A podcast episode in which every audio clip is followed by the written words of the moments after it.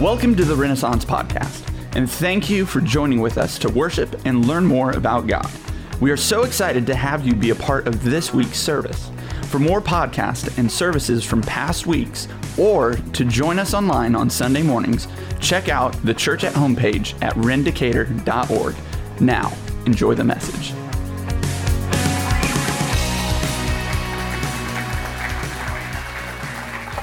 Good morning, everybody. Yeah, it really is. So very happy to uh, open up God's Word uh, for you and with you this morning.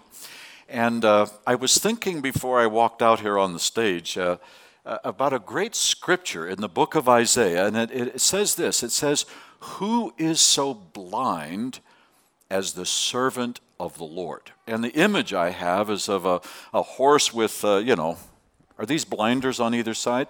But, but when you walk with the Lord, something happens and they flip over your eyeballs. And most of our walk in God is we don't actually really know what we're doing. And so, if you're a normal person and you generally live with the thought, I haven't any idea what I'm doing, I'm telling you, you may be a candidate for what God wants to do in you and through you.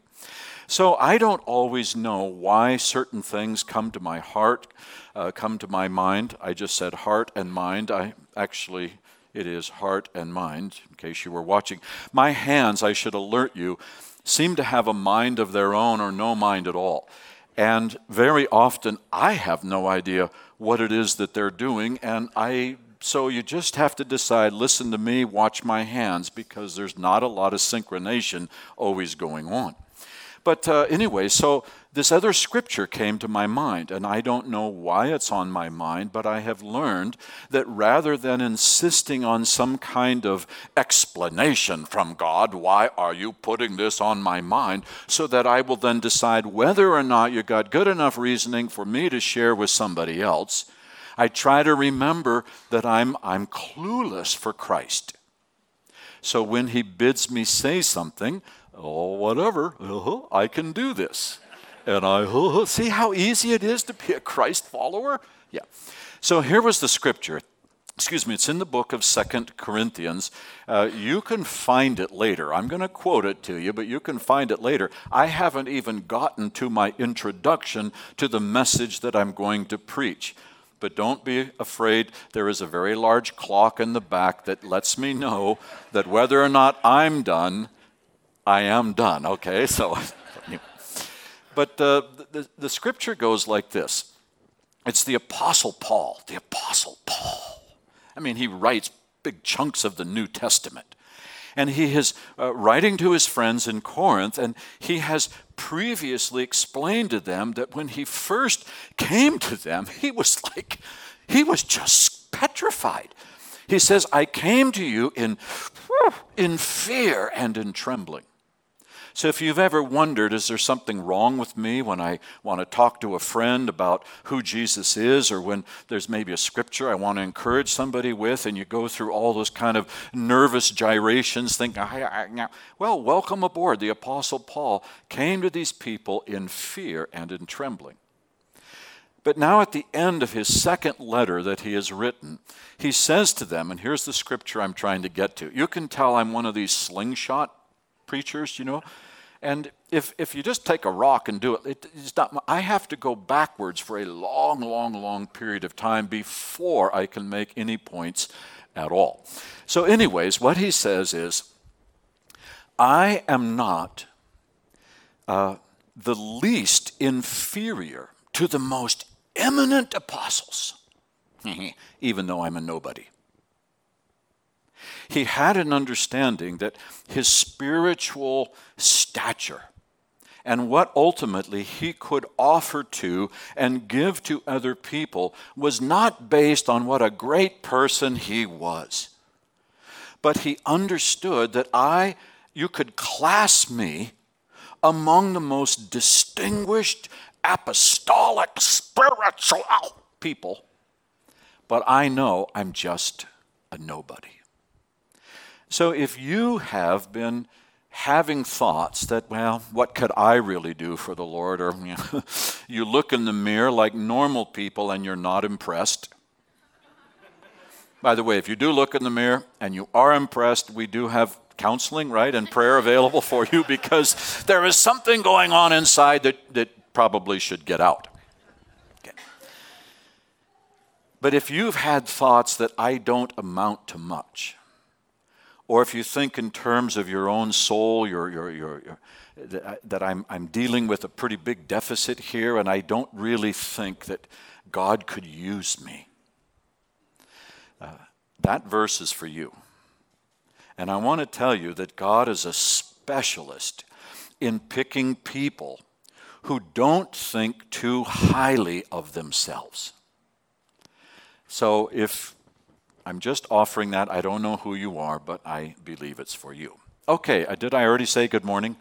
Good. Well, okay, then we'll just get right on to our Bible text. If you do have a Bible with you, I know they're going to put it on the screen we're going to come to the last chapter of the Gospel of John, John chapter 21. And over the course of what we'll be reading this morning, we're going to hear a very peculiar detail. We're going to be told that, uh, that Peter and his friends catch 153 fish. Now, I have been reading the Bible for a long, long, long time. And when you're old like I am, you can put together any number of longs in a statement like that, and people believe you. Yeah. So I've been reading the Bible for a long, long, long time. And though I don't have any formal uh, theological training or anything like that, which is probably already apparent to you, but never mind, um, I, I have learned about the Gospels that there's two things you really want to pay attention to. One is what we call the context, the, the, the, stuff that's gone on before the little episode that you read, and the stuff that goes on afterwards. That, that, that if, you, if you hang on to those things while you're reading this, you'll understand what you're reading a little bit better. But the other thing about the Gospels is that so much of the story is in the details. Now, why on earth do we know that 153, not, a hun- not more than 100, not now approximately 160, no, no, 153 fish. Why is that important? And I hope to answer that uh, for you this morning. Okay, now to set the context so that we're going to be start to read here in just a little bit. Uh, this is going to be the third time after Christ's resurrection that he has been in communication with and talking with uh, his disciples. And, and so he's raised from the dead. They have already encountered him two previous times. But we come to what I believe is the one thing. You know, Pastor invited me to speak on the one thing, and I thought, okay, sure. And then I quickly realized I have about 100 one things. Uh, but I don't get that much time. So the one thing.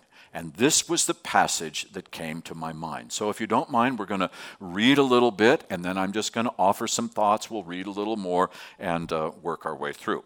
But in order to do that, I have to put on my trusty spectacles. Okay, here we are, beginning in verse 1. Now, after these things, Jesus manifested himself again to the disciples at the Sea of Tiberias, and he manifested himself in this way. There were together Simon Peter and Thomas, called Didymus, and Nathanael of Canaan in Galilee, uh, the sons of Zebedee, and two others of his disciples. And Simon Peter said to them, I'm going fishing. And they said to him, Well, well, we'll come also with you. And so they went out and got into the boat, and that night they caught nothing. Seven of Jesus' disciples end up going fishing. Now, when I read my Bible, I love to put myself in the story. Uh, I do like to fish, by the way, but, but that's not the part that I'm putting myself in. I'm thinking what it must have been like for these disciples who, for the previous three, three and a half years, every morning when they wake up, they don't have to wonder what's God's will for my life. They don't have to say, Lord, I ask you to just show me what's going on. They, wherever Jesus went, they just went. It was not complicated. They follow, They follow, they follow. They don't have to pray about what God has for their future because Jesus had said to them, The foxes have places to go, the birds have nests, but the Son of Man doesn't have a home, and your home is wherever I am. That's why it wasn't that complicated when he said, Follow me. They're like, Oh, well, now what exactly does that mean? No, it was pretty clear. Is that my Christian witness? No, follow me, right? So we just walk together. Now they have gone from an everyday experience with Jesus all the time, they're just with him. But suddenly, and you know, we love hallelujah, the resurrection, but, but see it from the viewpoint of these poor disciples before Jesus died and rose from the dead. They were with him every day. And they didn't have these long lapses of, What do you want me to do, O Lord? They followed him, and when he had something for them to do, he sent them off to go and do. And after they were done doing, where do you think they went? They came right back to him. It was not complicated. But I see myself in this story because I do believe in Christ. I do receive Him and accept Him as the risen Savior. I believe I'm going to go to heaven. I believe that He is who He says that He is. But can I just tell you, any given day, it doesn't necessarily help me know what to do. So the disciples went from day by day by day leading to now only an occasional when Christ shows up and they have no idea when he's going to show up. So the reason that Peter and these other guys don't know what to do, and so they default to going and doing what they think, well, at least I'll go fishing. I don't know what to do with myself. And have you ever, as a sincere Jesus follower, had the sense that you just wish somebody would tell you God's will for your life. You know, people who are smart write books that say, Discover God's will for your life, because even though they cannot answer that question, they know that people like you and me are suckers enough, will buy it in just the hope that maybe somebody has an answer. so the disciples are, hmm, know what to do. Now, Peter, who apparently is the most initiating of all these people, he says, Well, uh, I'm, I'm going to go fishing. And isn't it interesting? Six others of his buddies say, Oh, yeah, good idea, me too. One person with a thought about what he or she is going to do, and oh my goodness, suddenly they have a following. And friend, I want to just remind you that though you think that your decisions, as I do, my decisions, they only affect me, so what does it really matter?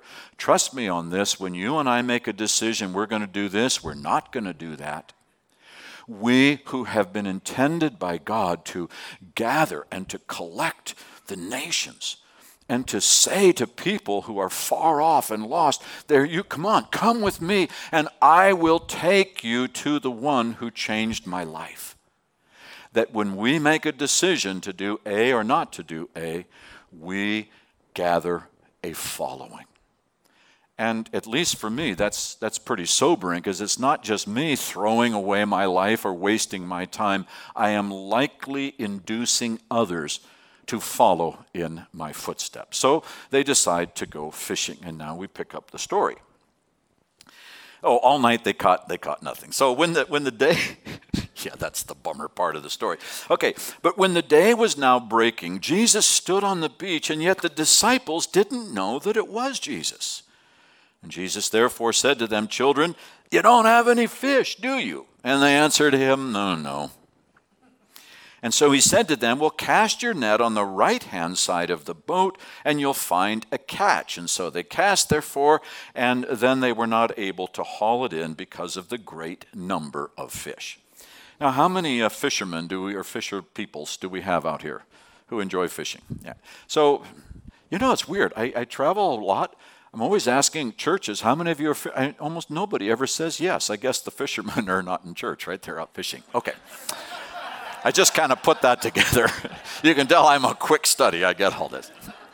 Well, if you, if you have fished and you're hauling in a lot, and some joker, you know, on their boat or from the shore says, Hey man, you caught anything? If you have a lot of fish, there is no question you enjoy quite so much. Absolutely, yeah, I got a whole lot of fish. Uh, but if you have caught nothing, and some jerk asks you, Have you caught any fish? This is not a question that you want to have answered. So Jesus, you know, and they can't make the it's early morning and things are a little misty and they're trying to see. And somebody says, Have you caught any fish? And their response is, Well, no. And then when he says, Go ahead and cast your net on the other side, they've got nothing to lose. So they do that, and oh my goodness, there are so many fish, they can hardly haul these things back into the boat. Now, when I put myself in this story, I, I acknowledge there are some times when it is the Lord. When Jesus is saying or, or doing things in my life, but I, I don't always know that it's Him. And it reminds me of another wonderful passage. It's, a, uh, it's in the book of Job. Chapter number escapes me, but it's left hand page, right hand column, about half of the way down which, by the way, is why I stick with a paper Bible. You might think, oh, poor old man, he's really an old man, isn't he? No, the reason I do, it's a memory aid because I don't always remember the numbers, but where I spilled coffee and all of that. Oh, I, yeah, it's right below the coffee drip of, on that page. But this is now this man, Job. And he says this he says, he says, I go forward, but I, I can't see you and, and, I, and I go backwards and I, I, I, I don't know where you are. But then he says, But this one thing I do know you see me.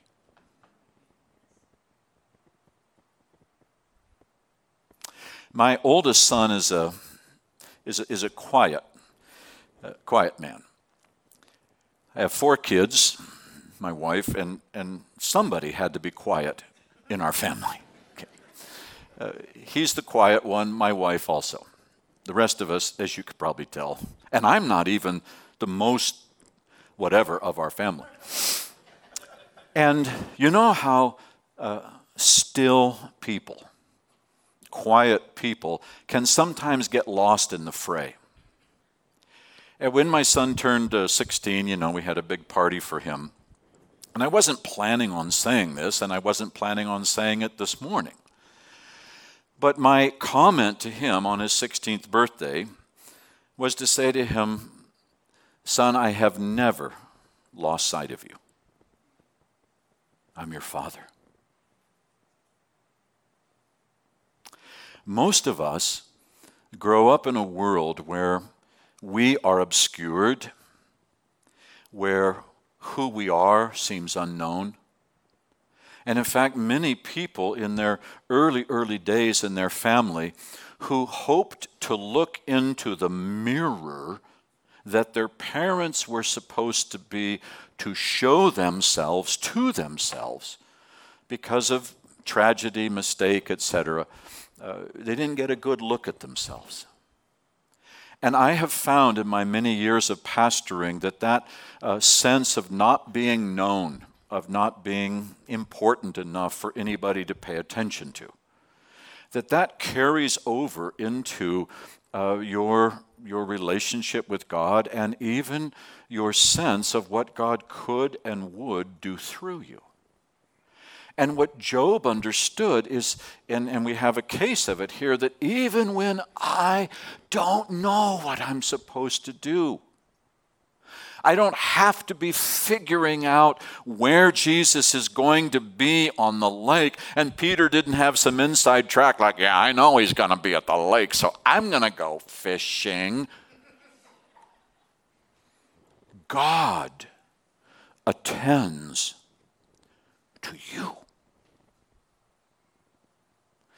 And so there he is on the shore, and the guys don't really know who it is, but they're looking for any, you know, hint on how to fish. They throw their net in and they catch a lot. And this is where the story starts, for me at least, to get really interesting. Okay. So that disciple, therefore, whom Jesus loved. Well, he loved all of them. This is the writer John, and he didn't really want to, you know, then I did this amazing thing. So he says, the, the disciple whom Jesus loved said to Peter, It's the Lord. And so when Simon Peter heard that it was the Lord, he put his outer garment on, because he was stripped down for working and fishing, and threw himself into the sea and the other disciples came in a little boat, for they weren't that far off from land, about a hundred yards away, dragging the net full of fish. And so when they got out upon the land, they saw a charcoal fire already laid, fish placed on it, and bread. And Jesus said to them, Bring some of the fish that you've now caught. And Simon Peter went up and drew the net to land full of large fish, a hundred and fifty three. And although there were so many, the net was not torn. Okay. Now, as a, a pastor, a Bible teacher, if I say something that I cannot substantiate with Scripture, I will always tell people. And I'm now going to tell you that I cannot prove what I am about to say but actually you can't disprove it. So, and I'm up here and you're down there. No. Uh, uh, there isn't a verse that will come right out and say this, but I hope if I can to pull together a couple of verses that will make sense to you why I believe what I'm going to tell you about this and how we knew there were 153 fish. And to do that, I have to remind you about who Peter was. Now, Simon Peter was not a particularly um, religiously oriented person.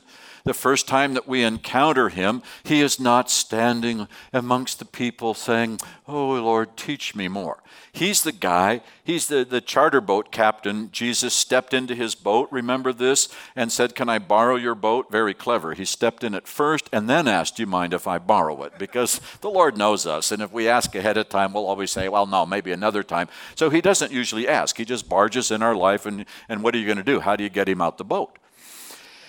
And uh, so, but, but, but Peter had this encounter with, with the Lord. And after his boat began to sink, you know, because he had so many fish in it and things like that, and Peter's like, he's, he's looking at Jesus and at all these fish flopping all over. He looks at Jesus again, more fish flopping, Jesus again, and he comes to this masterful conclusion. He's, he's like, whoa. You're like a holy man. And Jesus said, Yeah, that's right. But it's what Peter says next that interests me. He, he, he quickly wanted to push Jesus away. He said, Oh my goodness, you're a holy man. Did, did you realize I'm not? And you go back and read the passage, he says to him, You better get away from me as fast as you can because I can single handedly ruin any holy man's reputation. I'm bad, you're good. The two don't mix. You better get away. And what did Jesus basically say back to Peter? Well, doesn't really matter what you've been. I'm trashing your whole life anyway, and we're starting over. Peter never forgot that Christ embraced him when he was still a bad man. And that's why then, some years later, and not that long before this episode, you remember it was Peter who said to Jesus, I don't care. The rest of these jokers can desert you, not me. I'm your man till the end. And it doesn't matter what they try to do to me, I will never deny you because you chose not to deny me when I was the worst of the worst. I am with you to the end. And Jesus said, Peter, thank you. I've prayed for you because Satan has already demanded permission to sift you like wheat. And you are going to end up going the wrong direction. But when you get turned around again, I want you, literal expression, to resolutely turn others in the right direction. In other words, Peter, you're going to blow it. You're going to make mistake. You're going to do what you never ever thought you would do as a Christian man. But when you get turned around, recognize that a whole lot of other people also need to be kind of, uh, uh, what would we say, framed up a little bit, where they need to be secured. All of us are wobbling our way forward, and to have men and women who understand what it is to be as frail as all the rest of us reach around and say, I've been there, and I want you now. Walk the way that I have learned to walk. Jesus prophesied that Simon was going to deny him and prayed for the aftermath in Peter's life. So even though Peter thought, I will never desert you, right? Jesus knew he was going to. No surprise. But I don't think Peter has quite gotten over what a failure he was. Now, this is my theory, which I cannot prove, but I offer to you. Since Jesus has only appeared to the disciples two previous times, and you know, Peter wanted a private word with the Lord. He wanted to say, Hey, you know about that denial stuff? Are, are we okay now? I mean, you know, I really am sorry, right? I, I, I don't know, it came over me. It could, forgive me, please, huh? There hadn't been an opportunity. And I think Peter is still wrestling with his sense of personal failure.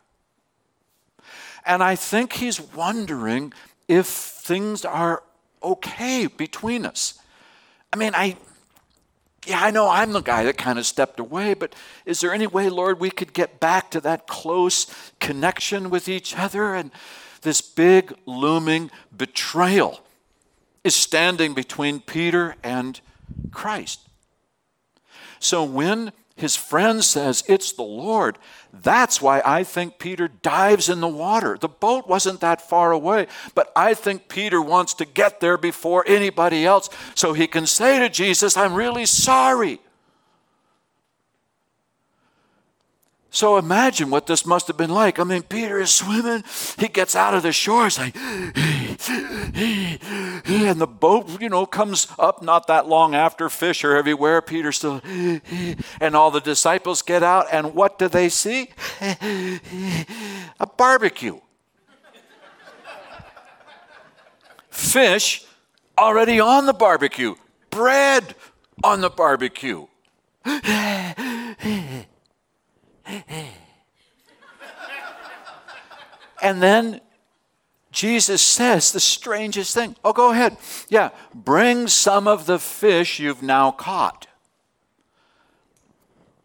Jesus doesn't need any fish. There's already fish on the barbecue. If Jesus wants fish, he doesn't even have to fish. He just like fish. Now, on the barbie. And they jump out of the water, fillet themselves, lay out on the barbecue. He's the resurrected Christ. He doesn't need their stinking fish. And do you think, oh, yeah, well, I, I, I caught these fish myself? What a joke. Jesus told them exactly what to do so they would have fish that they have now caught. He doesn't need our stuff, our things. He's the one that owns the cattle on a thousand hills. You think he's going to talk to you if he wants a burger?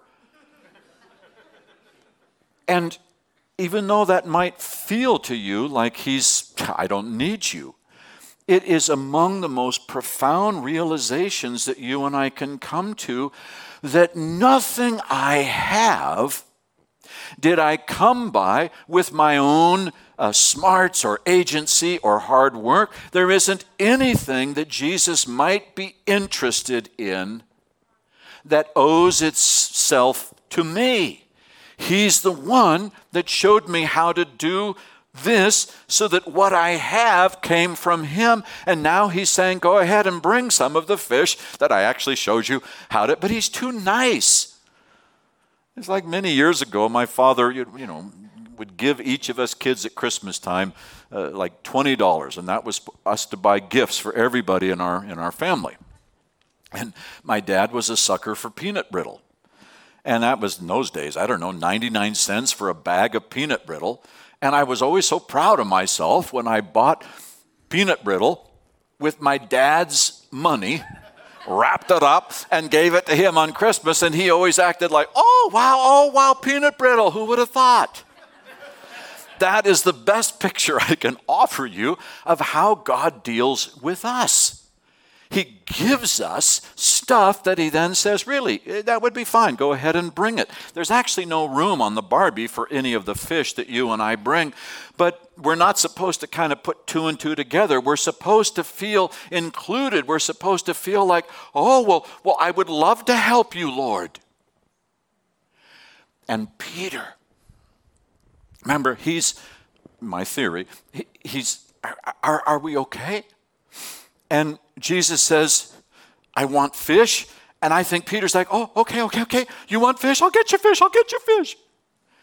And he's going over, grabbing these fish sincerely, kind of wanting to make it up to Jesus. He says, You want fish? I'll get you fish. And he's counting them 151, 152, 153. And if you want more, Lord, I'll get you more. And I see myself in that story. Because it is so difficult to, to really embrace this grace and goodness and forgiveness of God through Jesus Christ. And so when I have done something I'm not supposed to do, when I have thought things, I want to try to make it up to the Lord. And so you and I try to figure out, well, what is it that he really wants? And maybe I can accommodate or, or make up for something that's happened by really, really giving him what he wants. So if you want fish, I'll get you fish. Well, they eat breakfast in silence as yeah, we will read I mean, who's going to say anything, right? Okay. So Jesus said to them, Come and have breakfast. And none of the disciples ventured to question him, Well, who, who are you? Knowing that it was the Lord. So Jesus came and took the bread and gave them, and the fish likewise. And this is now the third time that Jesus was manifested to the disciples after he was raised from the dead. And now we continue. So when they had finished breakfast, Jesus said to Simon Peter, Simon, son of John, do you love me more than these? And Simon said, Yes. And Jesus, uh, and then, so Jesus said to him, Tend my lambs. And Jesus said to Peter again a second time, Simon, son of John, do you love me? And Simon said to him, Yes, Lord, you know that I love you. And Jesus said to him, Shepherd my sheep. And Jesus then said to him the third time, Simon, do you love me? And Peter was grieved because Jesus said to him the third time, Do you love me? And so Peter said to Jesus, Lord, you know all things. You know that I love you. And Jesus said to him, Tend my sheep. The one thing not fish. But imagine what Peter must have felt when Jesus now addresses him and it's all of his fear coming out Do you love me? And I think Peter thought that Jesus doubted whether he loved him uh, be, because of what he'd done, the mistake that he'd made. Do, do, do, you love me? And he's like, Oh, yes, Lord, yes, I do, yes, I do. Do you love me more than me? These, yeah, yeah, yeah, yeah. You want, you want, want fish? I'll give you fish. And when Jesus said, Tend my lambs, he's like, Okay, sheep, I'll do sheep. Forget the fish, I'll do sheep. yes, yes, yes, whatever you want. And do you notice in your own experience when you have walked a wayward path? When you have drifted into things that you should not drift into, and then when God brings you back, when you get turned back around, have you noticed this eager, Lord, whatever you want? That's what Peter was feeling. And Jesus said, Tend my sheep. Okay, okay. Then he asked him a second time, Do you love me? yeah, yes, yes, Lord. You know that I love you.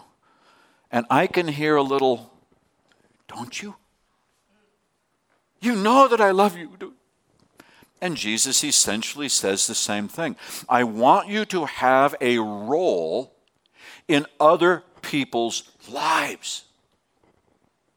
And I would say, by and large, where, where the church at large has missed the one thing is that we have forgotten that the great, uh, the great battle, the great uh, enterprise that we have been invited to be a part of as the body of Christ is not really to just be able to present myself before the Lord. Okay, I acknowledge that's a battle for all of us to kind of keep walking in the way of God. But that's just the beginning. The ultimate call on every single person's life is that we would assume and accept a measure of responsibility for the growth and the development of other believers. It isn't an accident that when Jesus says to Peter, Okay, I understand you want to resolve this issue once and for all, and you have made a mistake. I understand that. And I'm now wanting to give you, as it were, the secret to continuing to, to just live for Christ, even when on occasion you and I think or do things that we're not supposed to think. If your Christian view is, is wrapped up and contained in just whether or not I am doing okay in the Lord, and if your concern is primarily or exclusively about your own spiritual development, okay, that's a good beginning. But if your Christian life is all about you trying to be good and make it and so forth, it is, and I don't say this unkindly, but it is inadequate and you will go up and down on the perpetual roller coaster every time making a mistake. Oh, no, no, no, no. And then as you get older and become a quote, quote, mature Christian, you just confess your sin less. That's all. And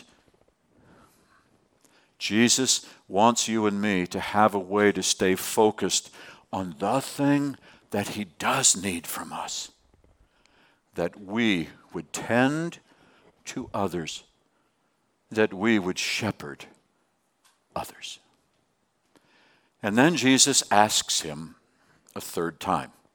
And you know, we could say, well, he denied him three times, so he got asked three times. And people who know the Greek language, which I certainly uh, do not, they will make a distinction between the kind of loves and everything. Yeah, okay, great, whatever. I still think it had to be awfully unsettling to poor Peter. And we get a hint as to why he's so unsettled because when Jesus says, Do you love me? And he's like, Yeah, Lord, you know all things. So you know that I love you, unless maybe I don't.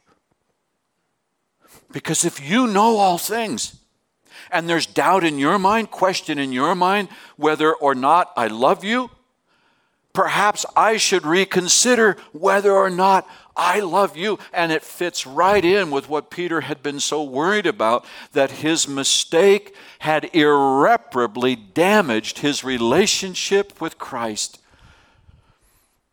And Jesus, in asking him the third time, of course he knew that Peter loved him. Jesus had prophesied that Peter would make this huge mistake. Jesus isn't unsettled by that. You know, it kind of reminds me of me and maybe of you as well. You know, when you do things you're not supposed to do, and maybe it was a long time ago for you. For me, it's fairly regular and recent. But anyway, um, then after you realize, okay, I don't want to do that anymore, you come and you tell the Lord, okay, Lord, really, no, I'm, I'm, I'm sorry, Lord, if you just forgive me, I'll never, ever do it again. Any of you tried that? Well, it's kind of ridiculous if you think about it because what today is Sunday. Uh, so yesterday was Saturday when whatever, and I'll never do it again. But God sees the future. He's watching you do it next Friday.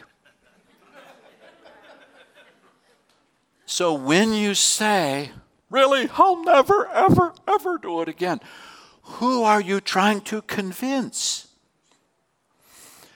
You're trying to convince yourself that I am not ultimately as bad as the evidence would demonstrate. And I know that as a bad man, probably I can't receive your mercy, so I've got to get up on my tiptoes and be as good as I can be so that I'm good enough in my badness to be forgiven by you. Nonsense. We don't make promises to God, God makes promises to us. Jesus was not questioning Peter's devotion, he was channeling it.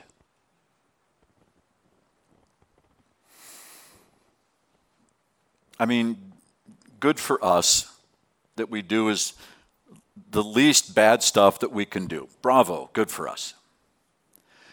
But that isn't what Jesus said. Peter, do you love me? Yes, I do. Then you better never do again what you just did. Oh, okay, okay. No. Do you love me?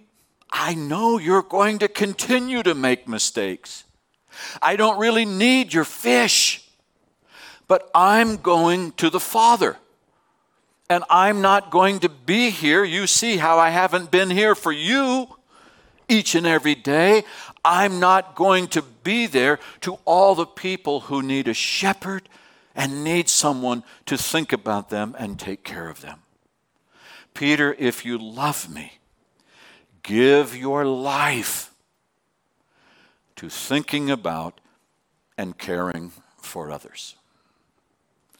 Well, the story ends with a, with a very peculiar episode. I'm just going to uh, finish with this. I'm going to read two more verses and then see if I can't make sense out of them for all of us. So we're now in verse 18 of John 21.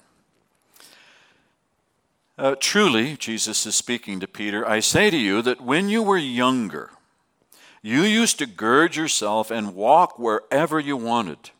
But when you grow old, when you mature, etc., you will stretch out your hands, and someone else will gird you and bring you where you don't want to go.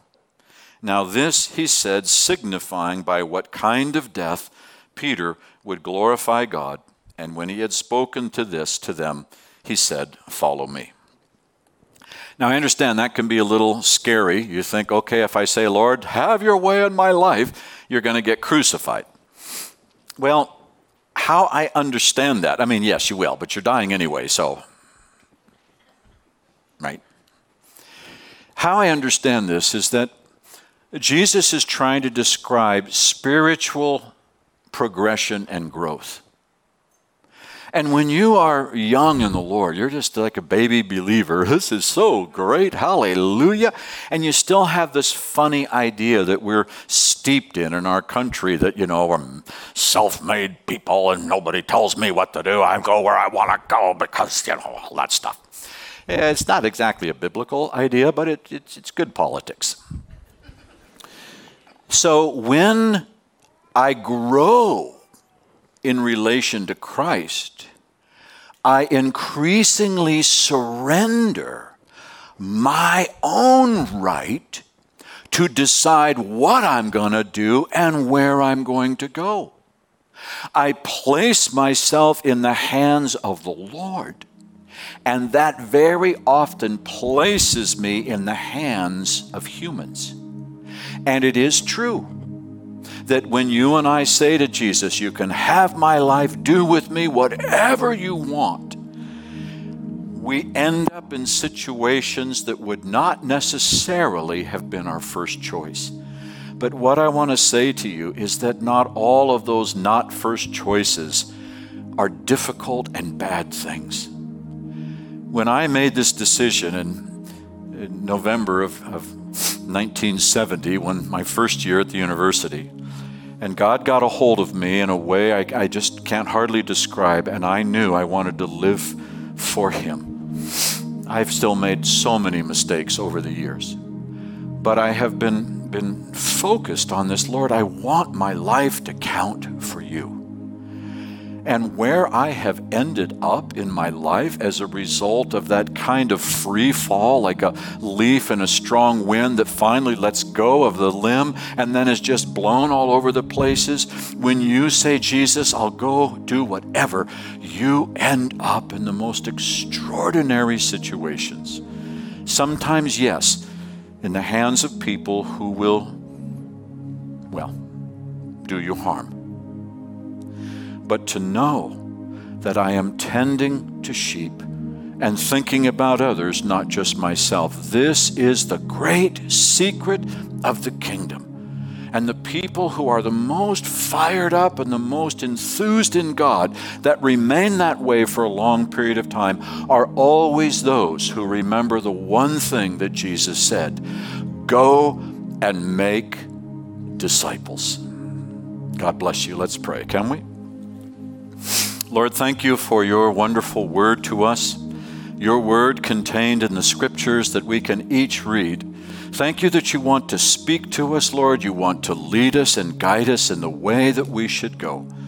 And so this morning, freshly, Lord, I myself, and I presume many others, want to say to you, Lord, not my will be done, not my agenda, not my plan, but Lord, let it be yours, your will, your plan and show me, dear Jesus, those that I could add to, those that I could shepherd, those that I could tend for your sake and for your glory. In Jesus' name, amen. Thanks for joining with us today. We would love to pray for you and make a connection with you. So please check out the church at home page at rendicator.org. Here you can ask questions, request prayer, find past messages and podcasts, or support Renaissance through online giving. We can't wait to hear from you.